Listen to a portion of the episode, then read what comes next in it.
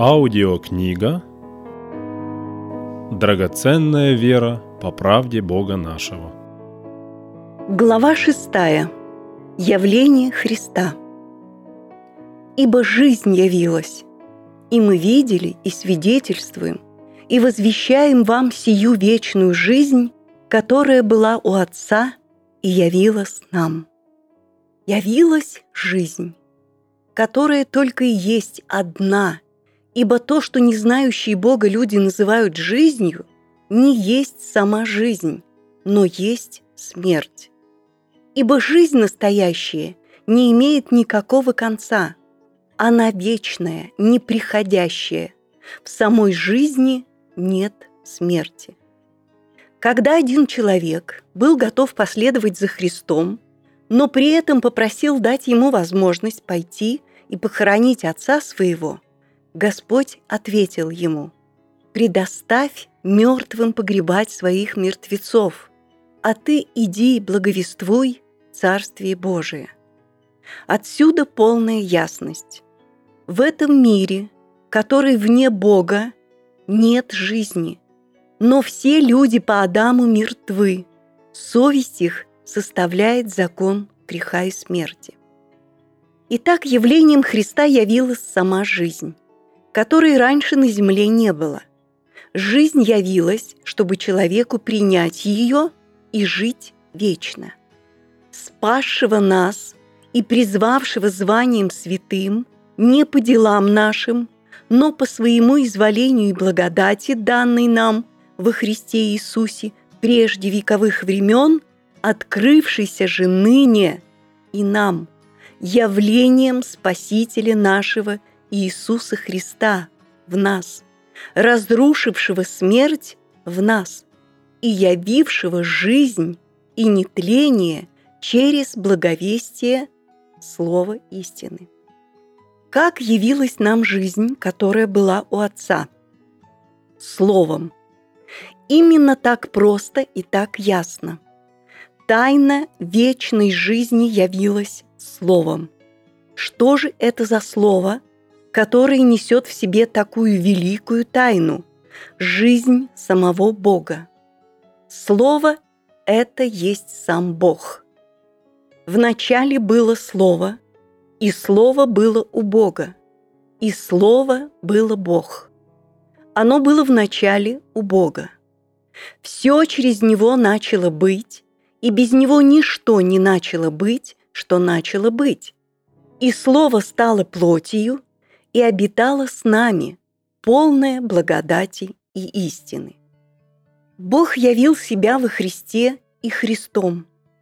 Явиться самому Богу во плоти было невозможно, потому что вся земля не смогла бы его вместить. Он слишком велик.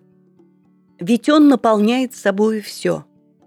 Он везде есть, везде все видит, слышит и знает. Мои мысли не ваши мысли, не ваши пути, пути мои, говорит Господь.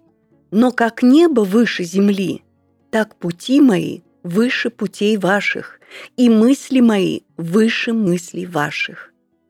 Поэтому великий, неисследимый, вечный Бог и родил Слово, которое и послал на землю своим единородным Сыном. Слово стало плотью и явила самого Бога, неизмеримого, великого, непостижимого. Сей, будучи сияние славы и образ ипостаси Его, который есть образ Бога невидимого, рожденный прежде всякой твари, ибо им создано все, что на небесах и что на земле, видимое и невидимое, престолы ли, господство ли, начальство ли, власти ли, все им и для него создано. И он есть прежде всего, и все им стоит. План Бога. Господь явился в этот мир для того, чтобы открыть тайну домостроительства и открыл ее святым его и, во-первых, апостолам. Открыть всем, в чем состоит домостроительство тайны – сокрывавшийся от вечности в Боге, создавшим все Иисусом Христом, дабы ныне соделалось известную через церковь начальством и властям на небесах многоразличная премудрость Божия. У Бога родилось желание сотворить небесный Иерусалим. В нем, в недре его, в глубине его сердца все созрело, получило свою ясность, явился полный план от начала и до конца.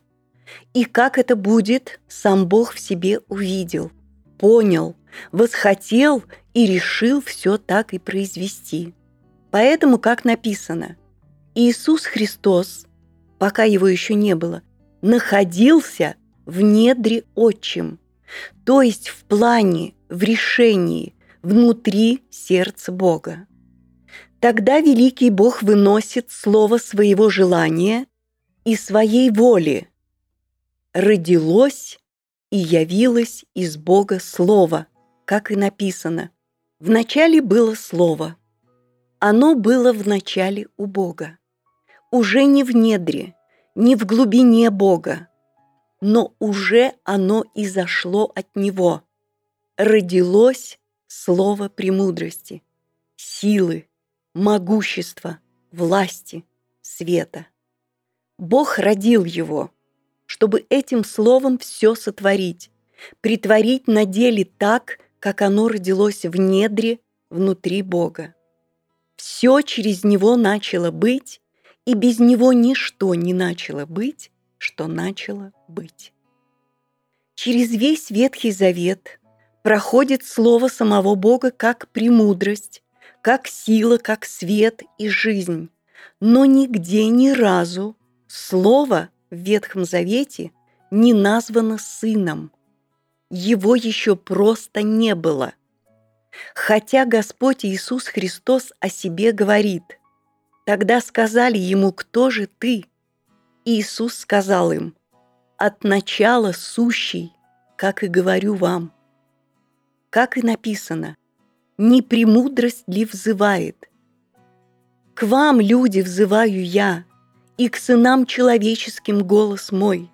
Слушайте, изречение уст моих – правда, ибо истину произнесет язык мой, и нечестие – мерзость для уст моих. Я родилась, Господь имел меня началом пути своего. Я родилась прежде, когда еще он не сотворил ни земли, ни полей, ни начальных пылинок Вселенной. Кто же родился?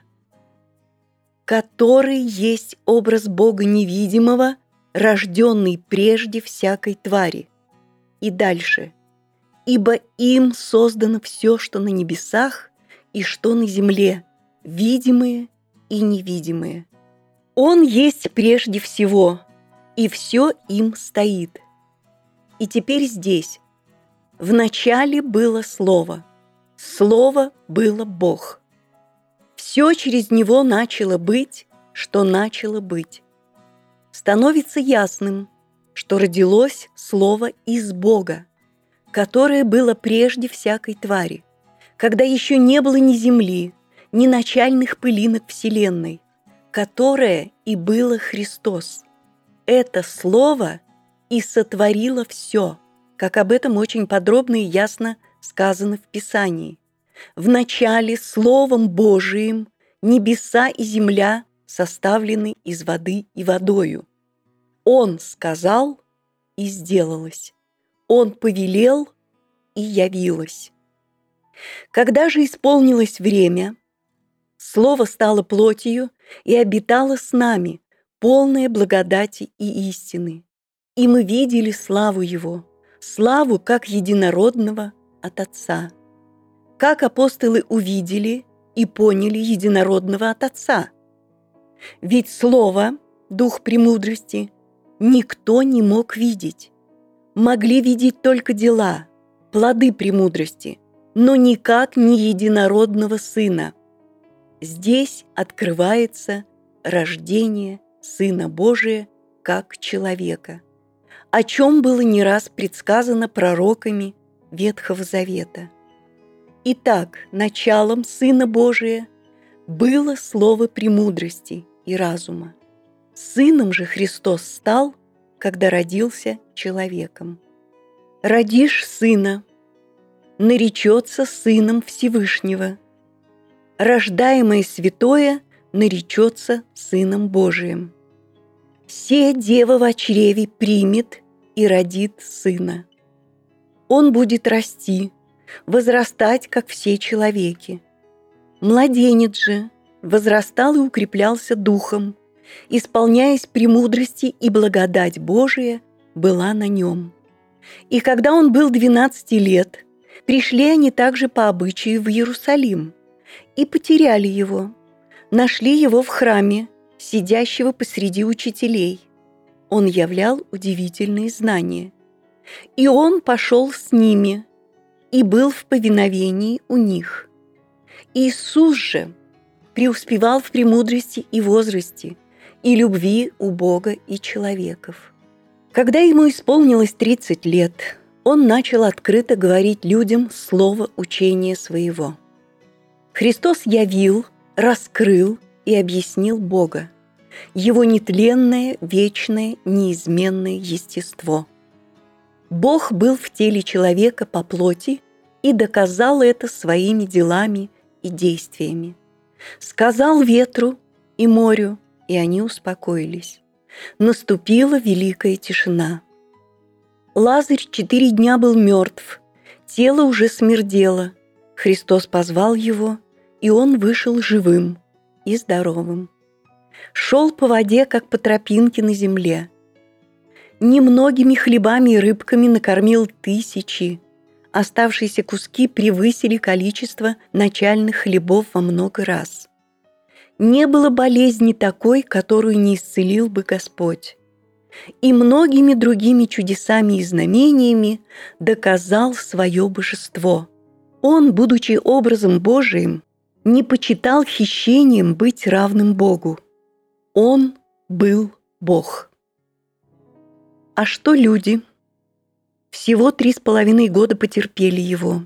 Отвергли, не поверили ему, его словам учения, признали обманщиком, предали на смерть и руками беззаконных совершили над ним лютую казнь. Будучи сыном не только Божиим, но и человеческим, ему пришлось прожить и пережить все человеческое, душевное, пройти и претерпеть тяжелейшие испытания страданиями, когда он сильным воплем к Богу умолял спасти его от смерти и услышан был за свое благоговение. Быв основательно испытан, устоял, победил, не упал. Бог помазал его. И почает на нем Дух Господень, Дух премудрости и разума, Дух совета и крепости – дух ведения и благочестия. И страхом Господним исполнится и будет судить не по взгляду очей своих и не по слуху ушей своих решать дела, именно как человек. Он будет судить бедных по правде, и будет припоясанием чресл его правда, и припоясанием бедр его истина. Ты возлюбил правду – и возненавидел беззаконие. Все это как человек. Посему помазал тебя, Боже, Бог твой, елеем радости более соучастников твоих, быв наречен от Бога первосвященником по чину Мелхиседека, и которого поставил наследником всего. Итак, Слово стало человеком, Иисусом Христом – который открыл себя словом, учением Иисуса Христа. Читая, принимая это слово верою, человек принимает жизнь, которая была у Бога. Сказать по-другому, принимая его слово учения, человек принимает Христа, который очень ясно засвидетельствовал о себе. «Я есть путь и истина и жизнь». Никто не приходит к Отцу, как только через меня. Проповедь Христа о Небесном Царстве. Он сказал им, Вы от нижних, я от вышних. Вы от мира сего, я не от всего мира. Потому я и сказал вам, что вы умрете в грехах ваших. Ибо если не уверуете, что это я, то умрете во грехах ваших. Царство мое не от мира сего, царство мое не отсюда. Я на то родился и на то пришел в мир, чтобы свидетельствовать об истине. Всякий, кто от истины, слушает гласа моего. Иисус Христос явлением своим в этот мир открыл великую тайну о том, что есть другой духовный мир, который совершенно не имеет ничего общего с этим земным миром. Здесь, в этом мире, все тленное, приходящее, временное. Не любите мира, не того, что в мире. Кто любит мир, в том нет любви очей. Ибо все, что в мире, похоть плоти, похоть очей и гордость житейская не есть от Отца Небесного, но от мира сего. И мир проходит, и похоть его, а исполняющий волю Божию пребывает вовек. Дети. Последнее время. Небесное царство – духовный мир, неприступный свет, где обитает Бог, где плоть и кровь не может жить. Небесное царство невидимо, никто не может съездить или слетать, увидеть его, рассмотреть, вернуться и рассказать. О нем проповедовали Христос и его апостолы. Пришел Иисус в Галилею, проповедуя Евангелие Царствия Божия.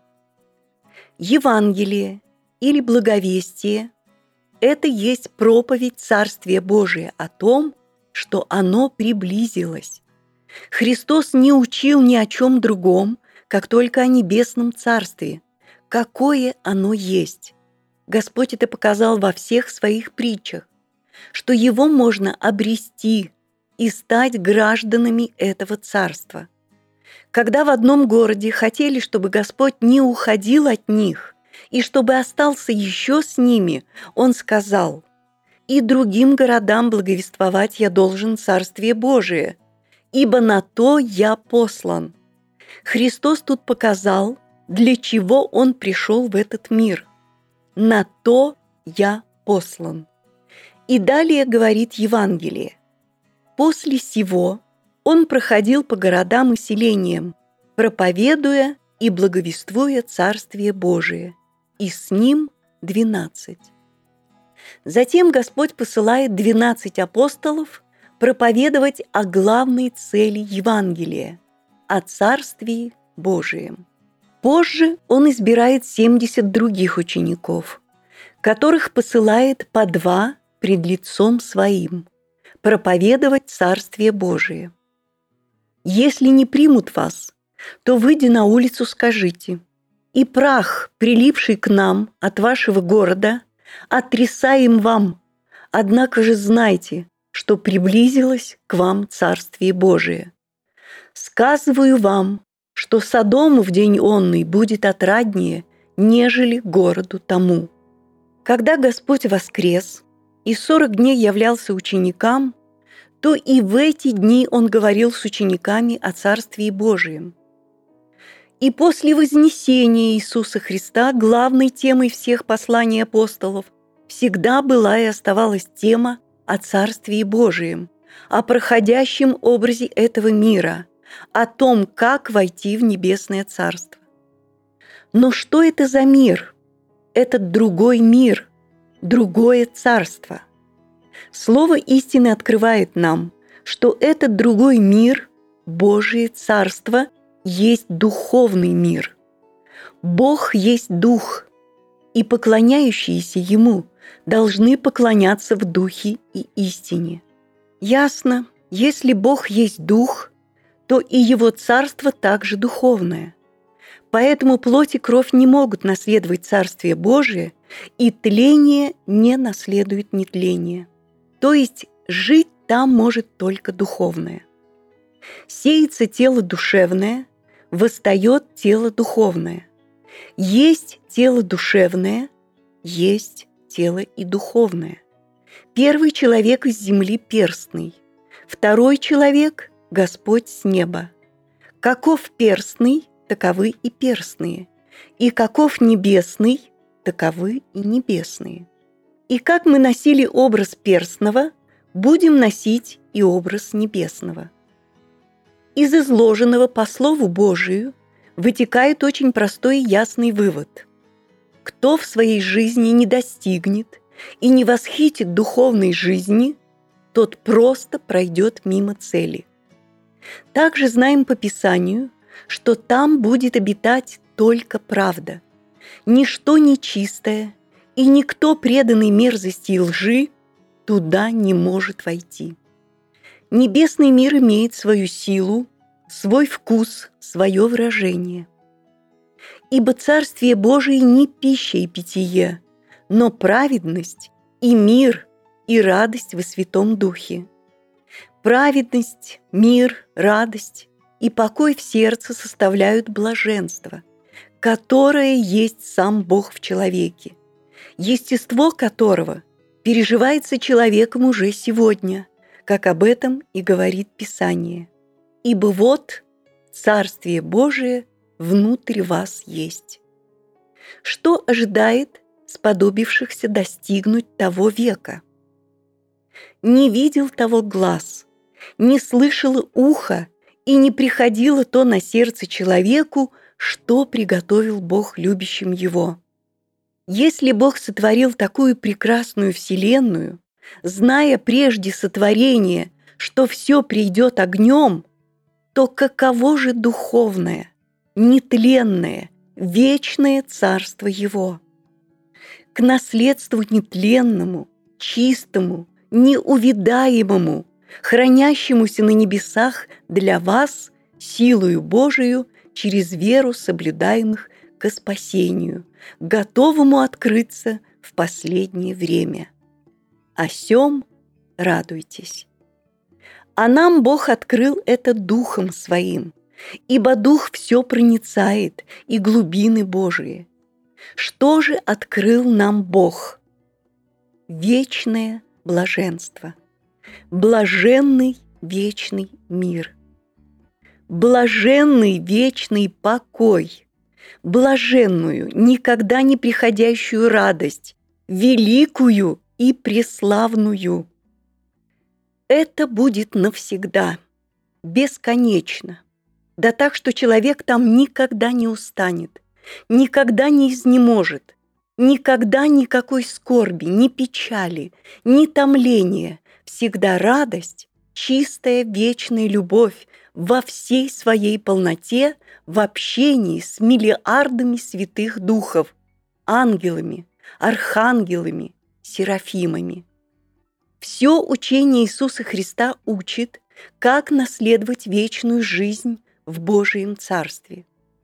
Нетленное, духовное Царство Бога совершенно другое и не имеет ничего общего с земным тленным царством, в котором мы живем физически – Поэтому перейти в Царство Бога и принять его можно только верой в чистое Слово Христа, верой, совершенное на Голгофе. Победа на кресте. Но Христос, первосвященник будущих благ, придя с большую и совершеннейшую скиньею, нерукотворенную, то есть не такового устроения, и не с кровью козлов и тельцов, но со своею кровью однажды вошел в святилище и приобрел вечное искупление. Закон, имея тень будущих благ, а не самый образ вещей, одними и теми же жертвами, каждый год постоянно приносимыми, никогда не может сделать совершенными приходящих с ними – но жертвами каждогодно напоминается о грехах, ибо невозможно, чтобы кровь козлов и тельцов уничтожала грехи. Какое яркое свидетельство тому, что под законом нет и не было возможным уничтожение греха и освобождение от него. За грех постоянно приносились жертвы. Но этими жертвами человек никогда не мог освободиться от греха. Он оставался грешным. Посему Христос, входя в мир, говорит, «Жертвы приношения ты не восхотел, но тело уготовал мне». Зачем Бог уготовал тело Иисусу Христу? Всякий первосвященник поставляется для приношения даров и жертв, а потому нужно было, чтобы Исей также имел, что принести. Бог уготовал земное человеческое тело Иисусу Христу для того, чтобы Иисус Христос принес свое тело в жертву Богу.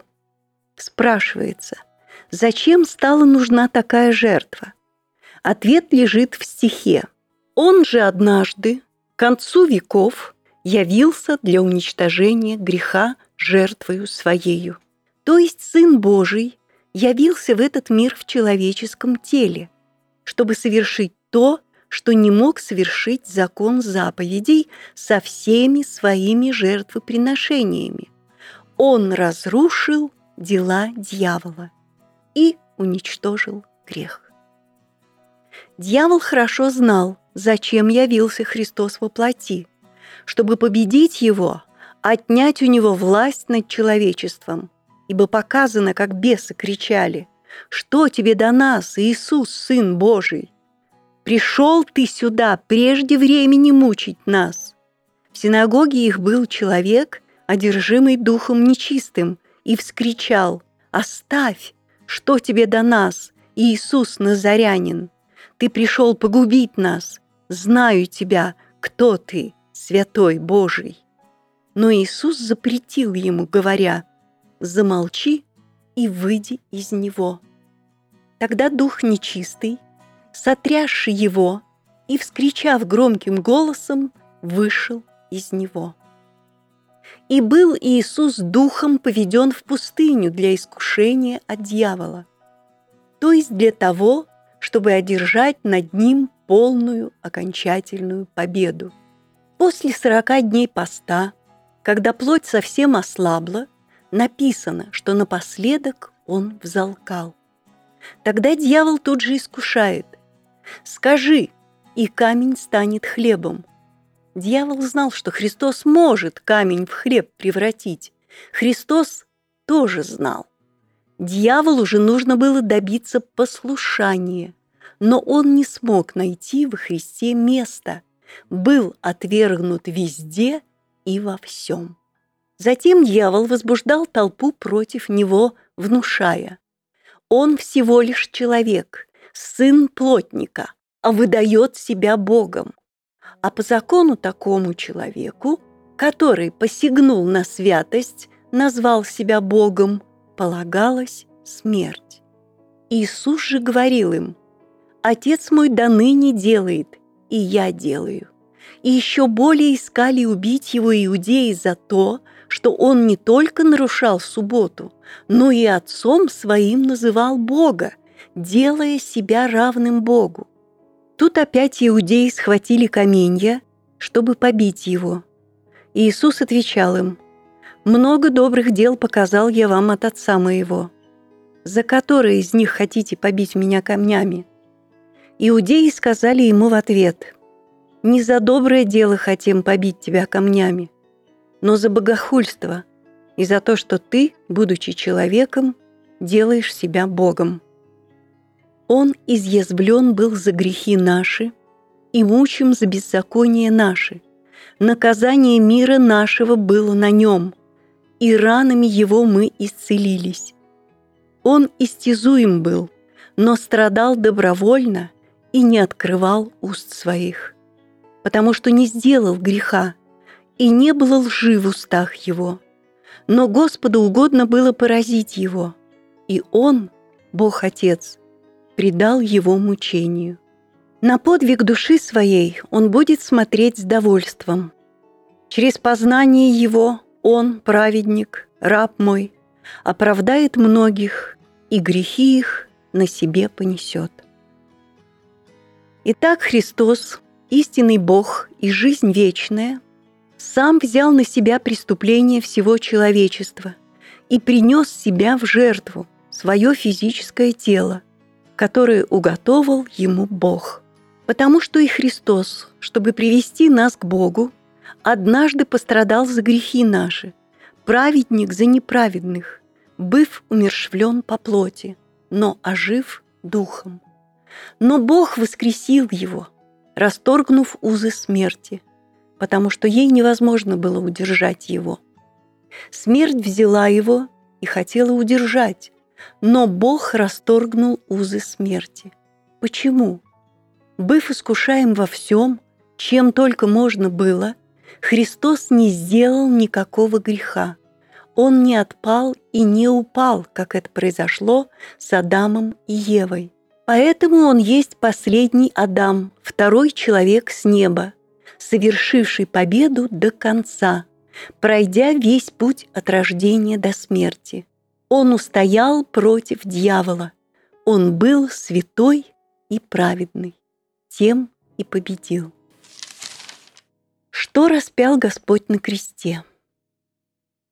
Еще немного о том, что распял Господь на кресте – он грехи наши сам вознес телом своим на древо, дабы мы, избавившись от грехов, жили для правды. Ранами его вы, мы исцелились. Когда и как мы освободились от закона греха и смерти? Он же однажды, к концу веков, явился для уничтожения греха жертвою Своею. Очень ясно – от закона греха и смерти мы освободились Духом Иисуса Христа. Закон, Дух жизни во Христе Иисусе, освободил меня от закона греха и смерти. Это совершилось после победы Господа, по воскресении Его. Своею жертвою, смертью и воскресением Он совершил полную победу над законом греха и смерти. Поэтому, когда сказано – Господь возложил на него грехи всех нас, то говорится о полной победе Господа над дьяволом. Христос принял на себя наказание, смерть за грехи всего мира, и по воскресении своем получил всю власть уничтожить грех в человеке. Вопрос, что такое грех? Это ложная вера – ложная вера в человеке есть дух лжи дьявола, то разве можно ли было дух лжи распять так, чтобы умерла ложь? Нет, конечно. Дух невозможно распять, умертвить, его можно только изгнать, что и сотворил Господь для человека, победив своим воскресением дьявола, лишил его власти и отобрал ключи ада и смерти – Воскреснув из мертвых, смерть уже не имеет над ним власти, Христос стал Духом животворящим, дающим жизнь. Когда человек поверит в совершенное Господом, тогда Христос совершает победу в человеке, разрушает в нем смерть и являет собой жизнь и нетление. На кресте было распято физическое душевное тело – это было возмездие за грех. Великий Бог вложил в это распятое тело всех людей по Адаму, как ветхую тварь. А я не желаю хвалиться разве только крестом Господа нашего Иисуса Христа, которым для меня мир распят, и я для мира.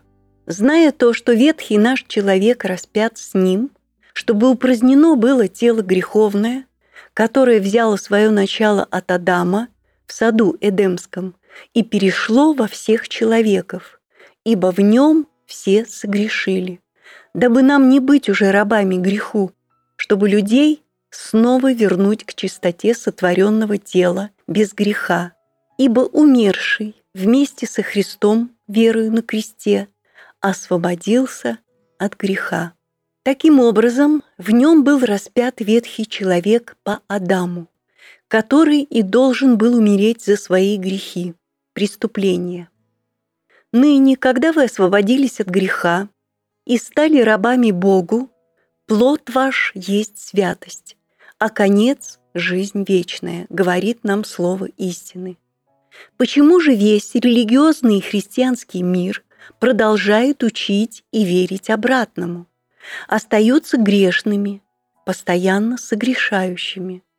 То есть очевидно, что в религиозном мире жертвой Иисуса Христа закон греха и смерти не побежден, но продолжает жить и действовать во всех религиозных людях.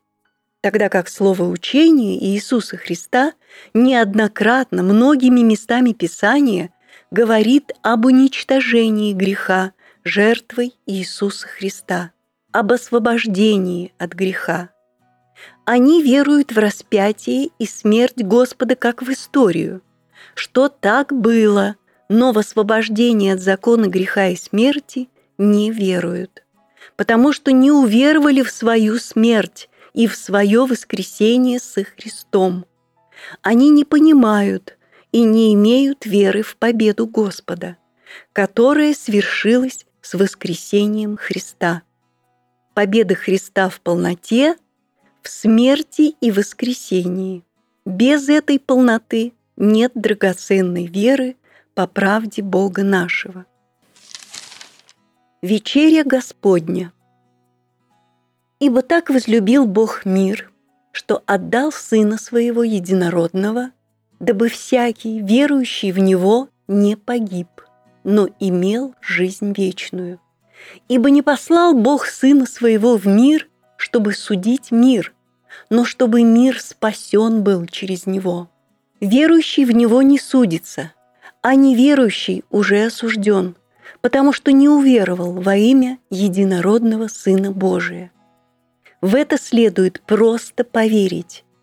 От веры в веру, как написано, праведный верою жив будет.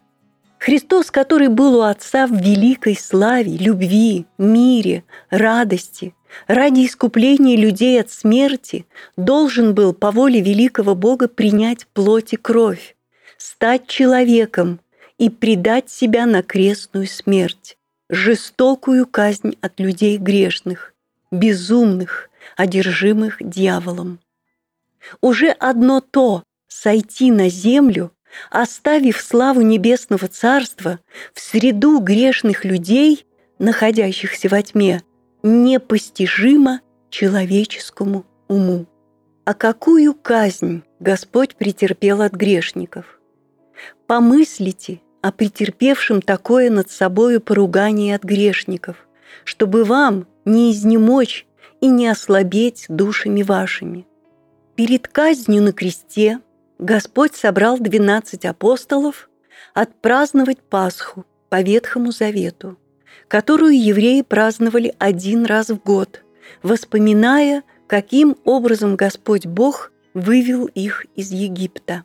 Сама Пасха в то время был агнец, кровью которого евреи по повелению от Господа помазали косяки и перекладины дверей в домах. Самого же агнца испекли на огне и съели, ничего не оставляя от него. В ту же ночь ангел от Бога прошел по Египту, умершвляя всех первородных от человека до скота, но не входил в дома, на перекладине и косяках дверей которых была кровь. Проходил мимо. Народ Божий вышел из земли египетской – Израиль был спасен из рабского плена, получив полную свободу, освобождение от рабства. Пасха, совершенная евреями в Египте, очень яркий образ, показывающий на Христа. Господь взял Израиль и вывел их из плена рабства в Египте. Так и нас Господь взял и вывел из рабства греха этого мира – вот Агнец Божий, который берет на себя грех мира. Ученики сделали, как повелел им Иисус, и приготовили Пасху. Когда же настал вечер, он возлег с двенадцатью учениками. И когда они ели, Иисус взял хлеб и, благословив, преломил и, раздавая ученикам, сказал, «Примите, ядите, сие есть тело мое». И, взяв чашу и благодарив, подал им и сказал, «Пейте из нее все, ибо сие есть кровь моя Нового Завета, за многих изливаемая во оставлении грехов.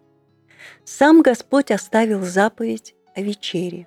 Поэтому и мы с полным осознанием и с верой воспоминаем то, что Иисус Христос, Сын Божий, будучи равен Богу, принял плоть и кровь, родился всей мир человеком и переживал все как человек. То есть Бог явился во плоти, совершил собою искупление, оправдание, прощение наших грехов, отдав свое тело в жертву, умер и воскрес, и воссел по правую сторону на троне у Отца на высоте. Чтобы это не забылось, и более того, не устранилось, Господь и дал такую заповедь воспоминания. «Сие творите в мое воспоминание». Доколе Он снова придет, это мы и делаем, и будем делать по заповеданному нам. В свое время о вечере началось разномыслие до разделения между Мартином Лютером и одним из его единомышленников, который был предан делу реформации, как и сам Лютер. Лютер утверждал, при вечере Господней хлеб есть тело Господа, а его сподвижник стал утверждать, что это только символ, никак не тело, но хлеб. Между ними произошел немалый спор о том, как следует понимать. Так и не пришли к единству. Каждый остался при своем понимании. Наша вера и убеждение – хлеб есть хлеб, пока не принесли пред Господа и не благословили как тело его ломимое. С этого момента ломимый нами хлеб стал для нас телом Господа, по слову самого Господа. «Сие есть тело мое». Я говорю вам как рассудительным. Сами рассудите о том, что говорю. Чаша благословения, которую благословляем, не есть ли приобщение крови Христовой? Хлеб, который благословляем, как и чашу, который преломляем, не есть ли приобщение тела Христова? Один хлеб, и мы многие одно тело, ибо все причащаемся от одного хлеба. Господь сказал слово, мы поверили и не подвергаем это слово сомнению, ибо все учение Господа, Новый Завет, есть учение веры, и душевным умом оно не разъясняется, как написано – а без веры угодить Богу невозможно. Итак, по вере. Когда приносим хлеб пред Господа, мы его благословляем тем, что признаем и благодарим за тело Господа, которое было ломимо, что мы и творим, преломляем. Также благословляем и вино. Необходимо брать именно физические хлеб и вино – и когда во имя Его благословляемых мы принимаем Его тело и пьем Его кровь. Вечеря Господня творится во имя Его, в воспоминание Его ужасно тяжелого страдания. Ведь Бог явился во плоти к людям, им сотворенным, открыть им правду жизни, которая только одна. Нет никакой жизни, кроме жизни, которая есть сам Бог. Чтобы явить людям настоящую вечную жизнь, Иисус Христос принял на себя за нас наше наказание, заплатил за всех великую цену, предал себя на распятие, на самую мучительную и страшную смерть на кресте, то есть заплатил за нас цену выкупа сполна. Поэтому, творя вечерю Господню, смерть Господню возвещаете, доколе Он придет. Именно тем, что едим хлеб, тело Христа, пьем вино, кровь Христа, именно этим возвещаем Богу во Христе, что поверили и верим, что жертва Христа была совершена за нас, и она действует через нашу веру в нашей жизни, потому что мы умерли со Христом для жизни этого мира – Плоть со страстями и похотями на самом деле распята, живем теперь не по плоти, но по духу Господа и Бога нашего. Это и есть достойное принятие вечери Господней. Что же происходит в христианских течениях, когда творят вечерю Господню? Они рассуждают о своем достоинстве, участвуют, принимать вечерю, то есть рассуждают о своем теле. Для этого совершают покаяние, примирение между собой. Это нужно делать всегда, не только перед вечерей.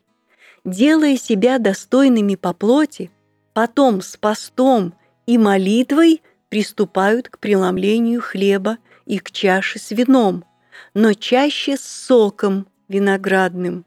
Хотя Господь ясно сказал, «Истину говорю вам, я уже не буду пить от плода виноградного до того дня, когда буду пить новое вино в Царстве Божием». Но рассуждая о собственном достоинстве, а не о жертве Иисуса Христа и Его пролитой крови, принимают вечерю в осуждение самим себе. Да испытывает же себя человек, и таким образом пусть ест от хлеба сего и пьет из чаши сей. Ибо кто ест и пьет недостойно, тот ест и пьет осуждение себе, не рассуждая о теле Господнем. Ведь разве может человек сделать себя достойным? Никак нет. Вечере Господня есть рассуждать о теле Господа. Что заставило его принять плоть и кровь? Зачем он явился на землю человеком, в теле человеческом? Зачем принес это тело в жертву? Какие страдания перенес? Совсем нет ни слова о том, чтобы рассуждать человеку о своем теле, достоин он или нет. Поэтому вечеря Господня, совершаемая в религии, есть полное преступление учения Христова и положение, когда человек не имеет Бога. Еще следует упомянуть, что в некоторых религиозных христианских течениях обязательно совершается омовение ног – берут пример с того, как поступил Господь во время вечери, омыл ноги ученикам. Из этого примера сделали шаблон, не понимая, что в учении Нового Завета нет закона. Он дал нам способность быть служителями Нового Завета, не буквы, но духа, потому что буква убивает, а дух животворит. Вот небольшой пример такого служения омовения ног, как это происходит по букве закона. Шли три брата в деревню, зная, что завтра будет вечеря. Шли тропинкой в деревню несколько километров. Прошел дождь, тропинка была грязная. Братья сняли обувь и босиком пришли в деревню, прямо во двор пресвитера. Спросили его, где нам ноги помыть. Пресвитер сказал, Зайдите за дом, там в корыце помоете». Они зашли за дом, в корыце помыли ноги. На другой день вечеря. Как всегда, пресвитер припоясал себя полотенцем и, взяв тазик с водой, подошел к первому, который стоял близко. Им оказался один из тех, которые вчера пришли, пройдя по грязной тропинке. Пресвитер, как положено, говорит ему, «Брат, по заповеди хочу омыть тебе ноги». Тот брат ему ответил, «Брат, я вчера в корыце омыл свои ноги, теперь они чистые». То есть очень постыдил пред всеми пастыря. Когда они с грязными ногами пришли во двор к пастырю, то если по любви пастырь и омыл бы ноги им, и заповедь омовения ног имела бы смысл. Но это и показало, что пастырь просто служил по закону. Так надо. А как поистине? С кротостью, без малейшего превозношения, омыв ноги ученикам, Господь показал пример того, что в любви Божией совершенно нет никакой гордости, ни превозношения одного над другим. Все совершенно равны, чтобы и ученики его в жизни своей являли любовь друг к другу, и в полном равенстве совершали свой путь в небесное царство. Кто же имеет право проводить вечерю Господню? По Ветхому Завету только род Аарона был избран Богом священно действовать.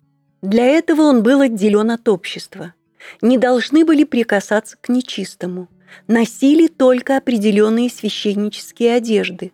Кушали только определенную пищу, которую не имели права кушать другие. Это было служение Богу по плоти. Сегодня мы все род Божий во Христе Иисусе, царственное священство, где нет разделения на священство и мирян, как было в Ветхом Завете. На каком основании сегодня имеет право проводить вечерю Господню только определенное лицо? Где так есть по Писанию, что только избранные люди, как пресвитер, диакон, учитель, благовестник, евангелист, епископ, имеют право брать в руки чашу и ломать хлеб. В Новом Завете нет служения по плоти.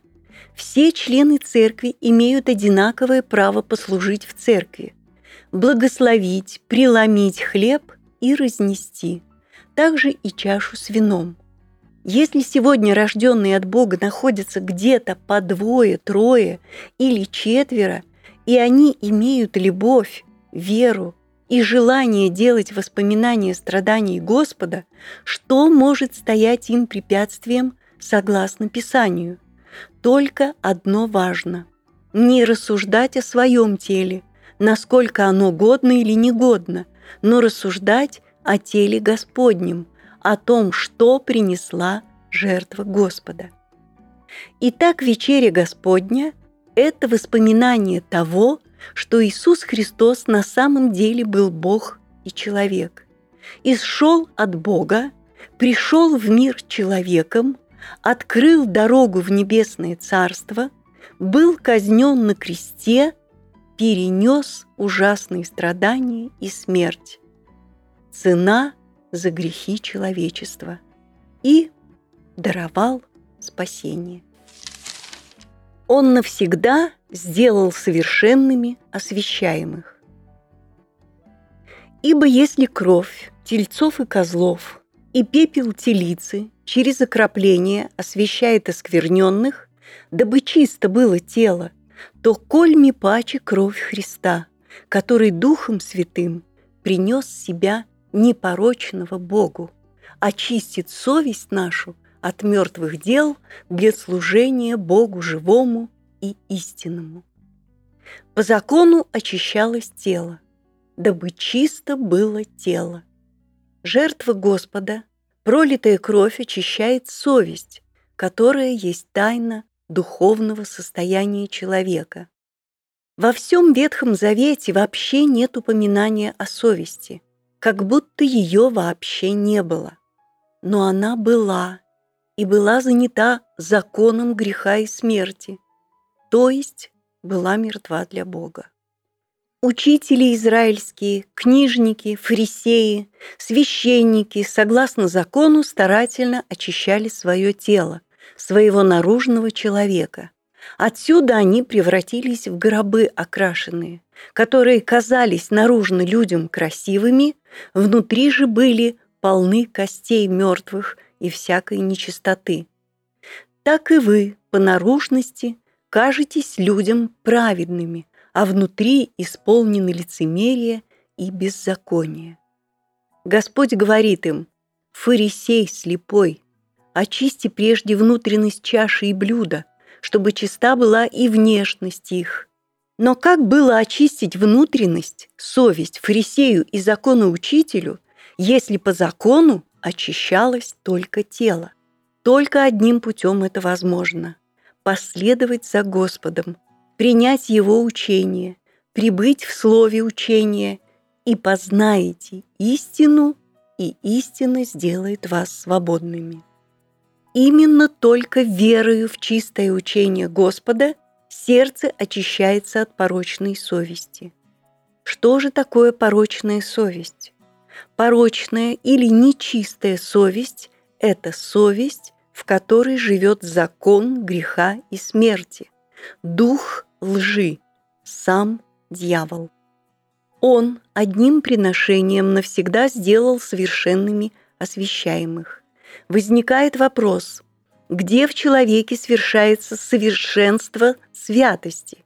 Или другими словами, если человек стал совершенным верою в жертву Иисуса Христа, то где в человеке произошло то, что он стал совершенным? На этот вопрос только один раз дан ответ во всей Библии, и так незаметно, что никакая религия на него не реагирует, просто не замечает его, не придает ему никакого значения. Между тем, ответ этот основополагающий в духовной жизни любого человека, а именно совершенство достигается в совести человека посредством его веры в учение Нового Завета – Посредством веры в жертву Иисуса Христа уничтожается закон греха и смерти в совести человека. Другими словами, из совести человека изгоняется дьявол, потому что совестью человека становится Иисус Христос, поселяясь Духом Святым. Это и есть человек родился от Бога. Она есть образ настоящего времени, в которое приносятся дары и жертвы, не могущие сделать в совести совершенным приносящего. Это место Писания объясняет, что именно в совести человек не может стать совершенным со всеми жертвоприношениями по Ветхому Завету. И потому это сделал только Господь наш Иисус Христос своей жертвой. Где делается человек совершенным? В совести. Конец закона – Христос. Учитель, какая наибольшая заповедь в законе? Иисус сказал ему, «Возлюби Господа Бога твоего всем сердцем твоим и всею душою твоею и всем разумением твоим. Сия есть первая и наибольшая заповедь. Вторая же подобная ей. Возлюби ближнего твоего, как самого себя. На сих двух заповедях утверждается весь закон и пророки. Законы пророки до Иоанна. С сего времени Царствие Божие благовествуется, и всякий усилием входит в него. Почему законы пророки только до Иоанна Крестителя? а от Иоанна Крестителя начало Нового Завета Господа нашего Иисуса Христа в Его крови. Ответ. Отменение же прежде бывшей заповеди бывает по причине ее немощи и бесполезности, ибо закон ничего не довел до совершенства, но вводится лучшая надежда, посредством которой мы приближаемся к Богу. То лучшего завета поручителем соделался Иисус. Во всем, в чем вы не могли оправдаться законом Моисеевым, оправдывается им всякий верующий. Конец закона Христос к праведности всякого верующего. Закон отменен по причине его немощи и бесполезности. Он ничего не довел до совершенства. Он не смог освободить от закона греха и смерти, но наоборот оказался силой греха. Поэтому на место Ветхого Завета поставлен и преподан Новый Завет, ходатай которого есть Иисус Христос. Он есть также первосвященник и священный действователь святилища и скинии истины, церкви, которую воздвиг Господь, а не человек. Возникает очень серьезный вопрос. Закон Моисеев, Ветхий Завет, который Христос назвал закон и пророки, весь отменен и заменен Новым Заветом или только частично, так что некоторые заповеди закона перенесены в Новый Завет и имеют одинаковую силу с заповедями Нового Завета. Ответ на этот вопрос уже ясно изложен местами Писания, приведенными в начале. Но в подтверждении уже изложенного есть еще основополагающие места Писания – Закон требовал святости. «Будьте святы, ибо я свят», которую человек сам своей силой по букве должен был достигать. Но стать святыми исполнением закона оказалось невозможным, ибо законом познается грех. Иисус Христос взял на себя грех всего мира, умер за всех людей, воскрес из мертвых и от Бога стал нашей святостью и праведностью, которые требовались по закону. Таким образом, оправдание закона исполнилось в нас, живущих не по плоти, но по духу. Христос умер для закона, так и мы навсегда освободились от него, умерев телом Христовым для закона. Так и вы, братья мои, умерли для закона телом Христовым, чтобы принадлежать другому, воскресшему из мертвых. Но ныне, умерши для закона, которым были связаны, мы освободились от него, чтобы нам служить Богу в обновлении духа, а не по ветхой букве. Итак, когда человек принимает верою Иисуса Христа, Христос становится его святостью и праведностью.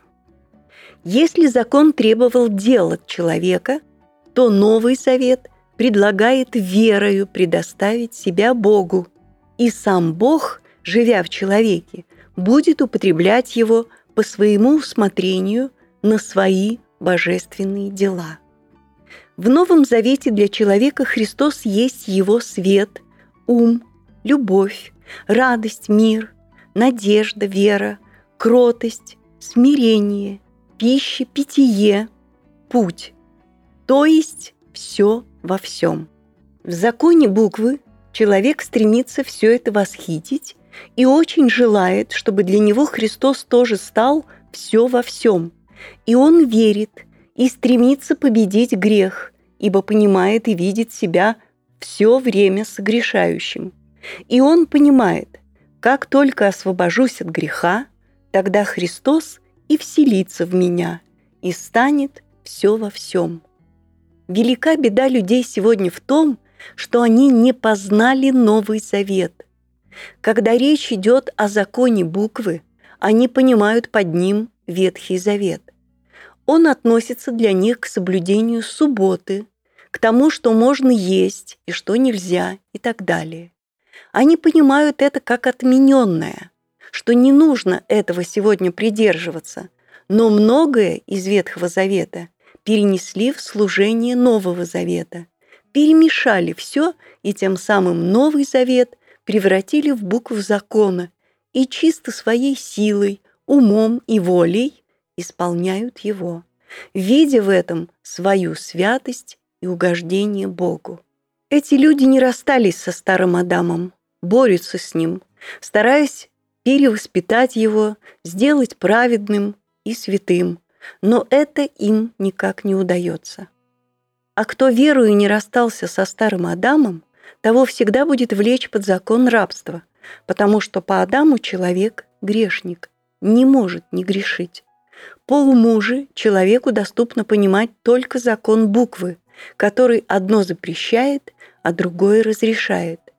Понимая умом, что возмездие за грех – смерть, человек всеми силами своими борется против греха, но всегда остается побежденным и продолжает грешить. Почему? Не уверовал, как должно, в Голгофу. Они просят у Господа силы, потому что Господь не есть их сила в них – для них он сам по себе, а они сами по себе, как было и по Ветхому Завету. Они просят постоянно благословения, потому что Христа нет в них, и они не могут видеть себя уже навсегда благословенными. Они просят и порой даже усиленно просят, но ничего на деле им не посылается.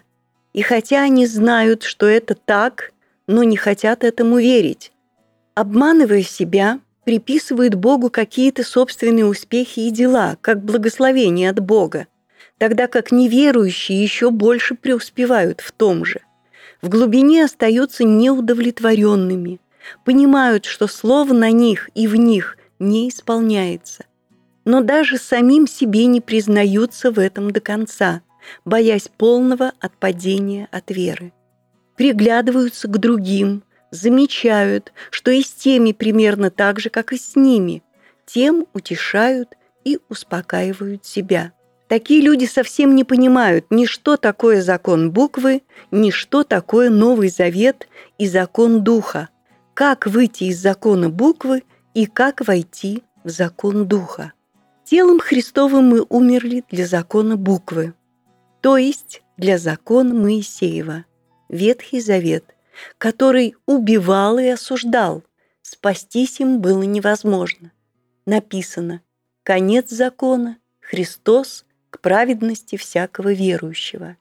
Если кто не уразумел, что значит конец закона, тот никогда не сможет иметь праведности. Закон этого не допустит. На основании вышеизложенного становится очень ясно, что Ветхий Завет закончил свое действие на Иоанне Крестителе. Закон сделал свое дело. Он показал, что человек своими силами не может освободиться от сознания греха. Таким образом стало ясно, что люди нуждаются в Спасителе от греха. Настало время благодати Нового Завета. Ветхий Завет отменен полностью, так что спасение Божие есть только Новый Завет во Христе и Христом. Благодать и благодать на благодать. И Слово стало плотью и обитало с нами, полное благодати и истины. И от полноты Его все мы приняли и благодать на благодать, ибо закон дан через Моисея, благодать же и истина произошли через Иисуса Христа.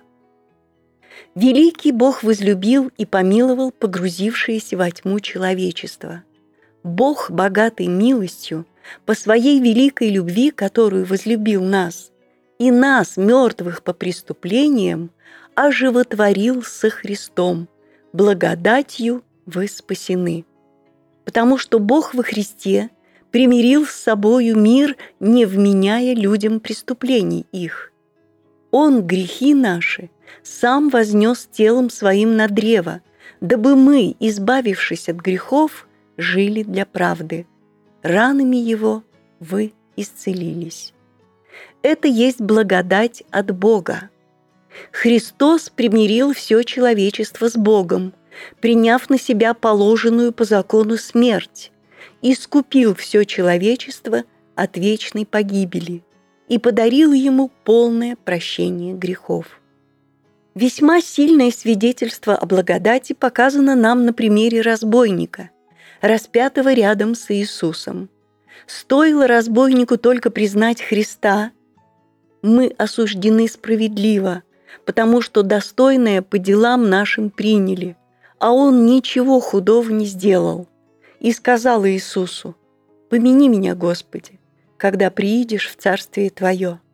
И сказал ему Иисус, «Истинно, говорю тебе, ныне же будешь со мною в раю». Что спасло разбойника? Простое и откровенное осознание себя, кем он был и что ужасное творил, и признание Господа Иисуса Христа Спасителем. Становится вопрос, разве разбойник что-то такое сделал, чтобы заслужить такие милости и получить спасение? Он грабил, убивал людей. Что же спасло его от вечной погибели? Благодать Божия, спасительная для всех человеков. Вот теперь время благоприятное. Вот теперь день спасения. Этот день, день ныне, начался с возгласа Иисуса Христа на кресте «Совершилось». Пока день ныне длится, всем людям объявлено полное прощение грехов. Только поверь. Что мы сделали для того, чтобы избавиться от греха, и чтобы нам он не вменялся? Ничего. Господь наш Иисус Христос приобрел нам вечное искупление, а мы просто поверили и приняли совершенное на кресте. Поэтому есть великая причина радоваться, торжествовать, славить и славить Бога, благодарить Его за время благоприятное, за день ныне, в который мы слышим еще глаз Его во спасение. камень, который отвергли строители, соделался главою угла. Это от Господа и есть дивно в очах наших. Сей день сотворил Господь. Возрадуемся и возвеселимся вонный. С явлением Иисуса Христа, вторым пришествием, этот день ныне закончится, и возможность спасения прекратится. Бог, богатый милостью, по своей великой любви, которую возлюбил нас, и нас, мертвых по преступлениям, оживотворил со Христом. Благодатью вы спасены. И воскресил с Ним, и посадил на небесах во Христе Иисусе. Ибо благодатью вы спасены через веру, и сиение от вас, Божий дар, не отдел, чтобы никто не хвалился. Итак, Новый Завет принес людям спасение независимо от дел. Когда умножился грех, стала преизобиловать благодать. Как невелик был бы грех, благодать от Бога всегда выше во спасении любого грешника. Нет такого глубокого падения, которого не искупила бы жертва Иисуса Христа. Эта любовь превосходит разумение человеческое. Однако, получив по мере прощения всех своих грехов, человек не стал бессмертным, в нем еще не открылись святость и праведность. Он остается еще душевным, плотским человеком, для того, чтобы стать праведным и святым, человеку нужно верою принять благодать на благодать. И от полноты его все мы приняли и благодать на благодать. Тайну, сокрытую от веков и родов, ныне же открытую святым его, которым благоволил Бог показать, какое богатство славы в тайне сей, которое есть Христос в вас. Что такое благодать на благодать? Это больше, чем благодать.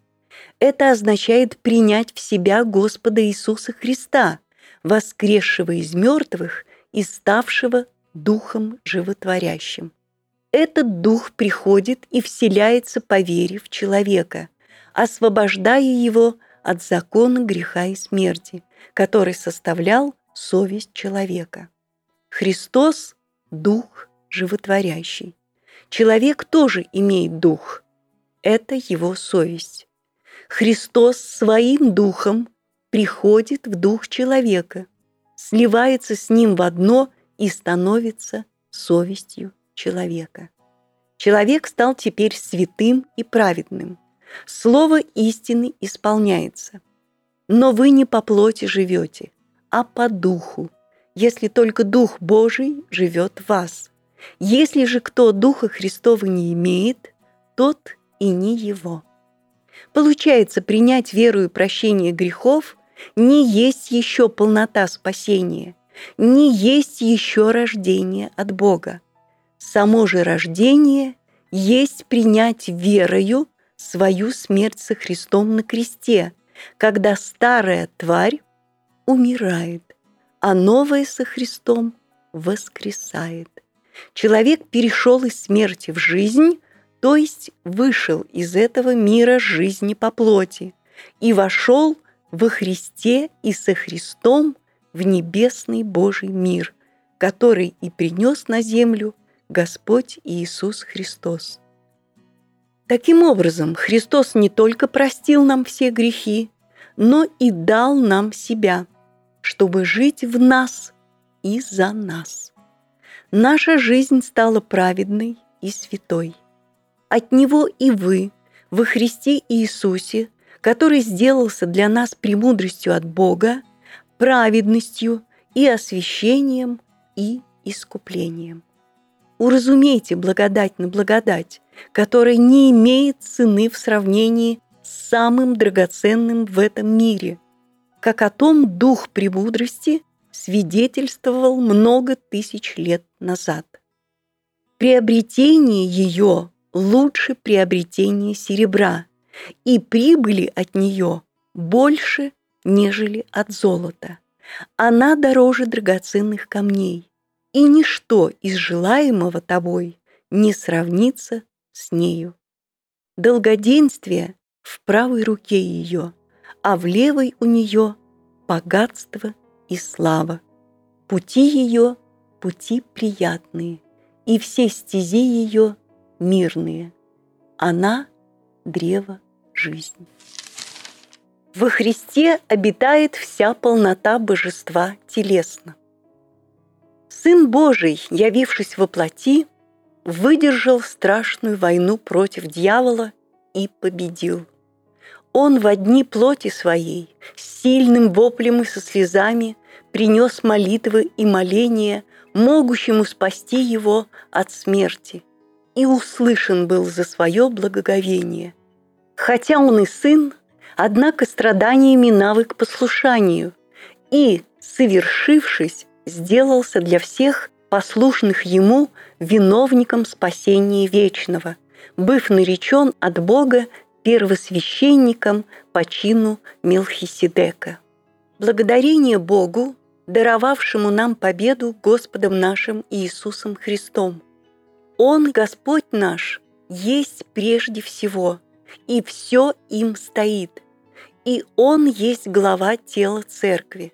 Он начаток, первенец из мертвых, дабы иметь ему во всем первенство, ибо благоугодно было Отцу, чтобы в нем обитала всякая полнота. Ибо в нем обитает вся полнота божества телесно, и вы имеете полноту в нем, который есть глава всякого начальства и власти. Чем выражается полнота Бога в нем? Что входит в эту полноту? Он – Сын Божий, Сын человеческий, образ Бога невидимого, сущий от начала, Господь, Слово, Дух Святой, любовь, премудрость, праведность, освящение, искупление. Он наш ум, путь, истина, жизнь, воскресение, огонь поедающий, добрый пастырь, глава церкви, хлеб жизни, вчера и сегодня и вовеки тот же. Он – полнота божества телесно.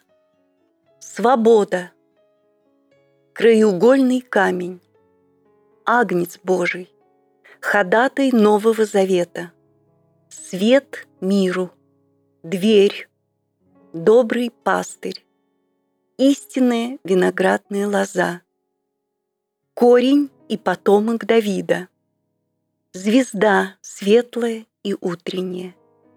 Он весь алфавит, все буквы, употребляющиеся для письма. Судья Вселенной. Он имеет ключи ада и смерти. Великое благочестие тайна. Бог явился во плоти людям на землю, взял на себя вину всего человечества, заплатил собою цену наказания за грех – смерть, освободив от наказания смертью все человечество. Кто поверит и примет милость и благодать спасения своего, перейдет из этого мира на сторону Христа – примет свою смерть со Христом на кресте для жизни по плоти, для закона, для закона греха и смерти, для этого мира, погрязшего во тьме греховной, и воскреснет со Христом в небесном мире, тот будет иметь в себе бессмертие, жизнь вечную. При этом очень важно понимать, что только чистое учение Господа нашего несет с собой бессмертие Божие. Если человек имеет твердое намерение достигнуть будущего века и воскресения из мертвых, то ему никоим образом нельзя приступать чистое учение Христова, уклониться от него, вносить в него свое человеческое, добавлять или убавлять, если человек такое сделает или допустит и поверит, останется без Бога. Всякий приступающий учение Христова и не пребывающий в нем не имеет Бога. Пребывающий в учении Христовом имеет и Отца, и Сына. Держись образца здравого учения, которое ты слышал от меня, с верою и любовью во Христе Иисусе. Ибо мы не повреждаем Слово Божие, как многие, но проповедуем искренно, как от Бога, пред Богом во Христе.